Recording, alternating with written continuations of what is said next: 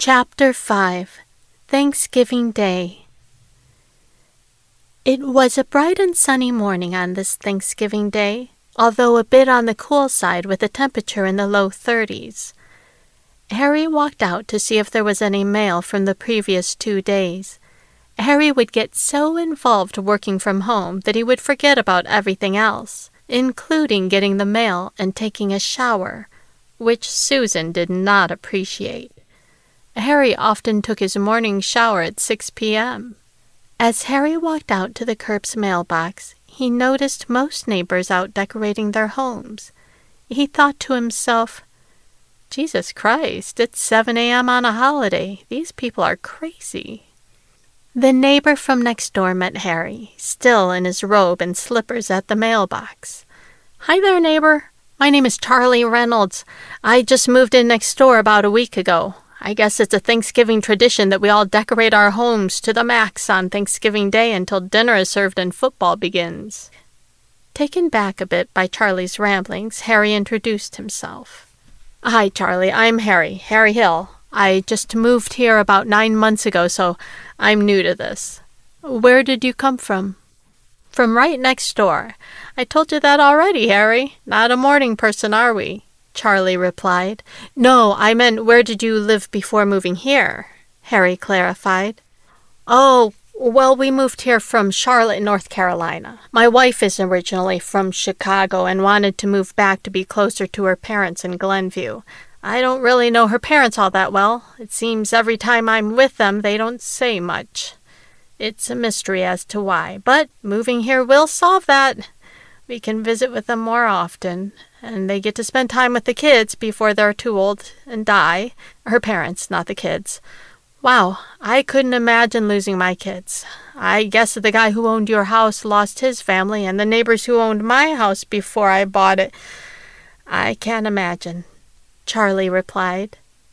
How many kids do you have, Charlie? We have two, Joshua and Julia. They're ten year old twins. Wow, that's great. Are they identical? asked Harry. Sure, except that Joshua has a penis, Charlie replied and smiled. Duh, what the hell am I thinking? Sorry, I am not a morning person, especially on a holiday, said Harry. Believe me, you're not the first one to ask that question. I assume you don't have any kids? said Charlie. Well, actually, we do. Listen, Charlie, I'm freezing out here. Would you like to come in for a cup of coffee? Asked Harry as he shivered. Now, who's the moron? I should have realized that you would be cold standing here in just a robe and slippers. Yep, no wonder you're freezing, Charlie went on and on. Charlie, coffee? asked Harry. No, maybe later. I've got to get these decorations up before it's too late. Thanks for the invite, though. Maybe you and your wife can stop by for coffee or a drink later this evening, suggested Charlie. Yes, I'll see if she's up to it, said Harry as he hurried back to the front stoop. That sounds great, Harry. Are you a Bears or a Packers fan? Democrat or Republican? Catholic or Jewish? I'm thinking Jewish because you are not decorating your home. Well, to each their own, I guess. Charlie, it's frickin' seven in the morning. Let me have a cup of coffee and get dressed first, and then I'll be out decorating. Okay then, neighbor. I look forward to seeing you later on, Charlie replied. Okay, Charlie, I've got to get back in the house now before I catch pneumonia, said Harry. As Charlie walked back to his house next door, he said, Nice guy. Quiet, though. Finally, back in the warmth of his home, Harry closed the door behind him. As he walked to the kitchen, rubbing his arms to generate some heat, Susan came down the stairs. I saw you talking to a man by the mailbox. A neighbor by chance? she asked. Yes, Charlie was his name. He wouldn't shut up. On and on with a thousand questions. He lives right next door, Harry replied. I'm surprised that home sat on the market for as long as it did. From what I understand, the people who owned it died unexpectedly and it was tied up in probate, Susan said. Charlie said that the owners died in the house explosion here, said Harry. Really? So the neighbors were the friends Michael mentioned losing. Wow, that's terrible. Is he a relative of the owners? I don't know, but I'm sure that Charlie will be happy to tell you all about it, Harry replied. Did my bonus check come in the mail? I need to start shopping for Christmas.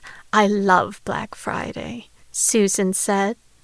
Harry handed the mail to Susan as he made himself a cup of coffee. Do you want coffee, Susan? Yes, please. Thanks, she replied. As Susan looked over each envelope that arrived by mail, she came across an envelope from an attorney's office. Here's a letter from that attorney about the custody battle. I wonder what the newest threat is today, she said as she opened the envelope. Inside the envelope was another envelope addressed in her sister Karen's handwriting. She could spot that cursive style a mile away. A note from the attorney was attached that read, Per the wishes of Karen McCann, this letter was to be delivered one year after her passing. What's the matter, Susan? What are they asking for now? asked Harry. It's not from Rick's parents' attorney. It's from Karen's attorney. She had them send me a letter, she replied. A letter? From Karen? Now? asked Harry. The attorney said that they were instructed to send this letter to me on the first anniversary of her death, Susan said and continued. I wonder what the letter could say. Why would she write such a letter? Did she have a premonition that she was going to die? This is very intriguing. You know how you can get the answer to all of those questions? Open the frickin' envelope, Harry sarcastically said. I don't know. Don't be. I know. Don't be such a wise ass, or I'll invite Charlie over for lunch, Susan threatened. No, anything but that. Please, not the Charlie confinement punishment, Harry mused. What a drama queen you are. Okay, let's open this letter and see what Karen has to say, said Susan, as she inserted her finger under the flap and opened the envelope.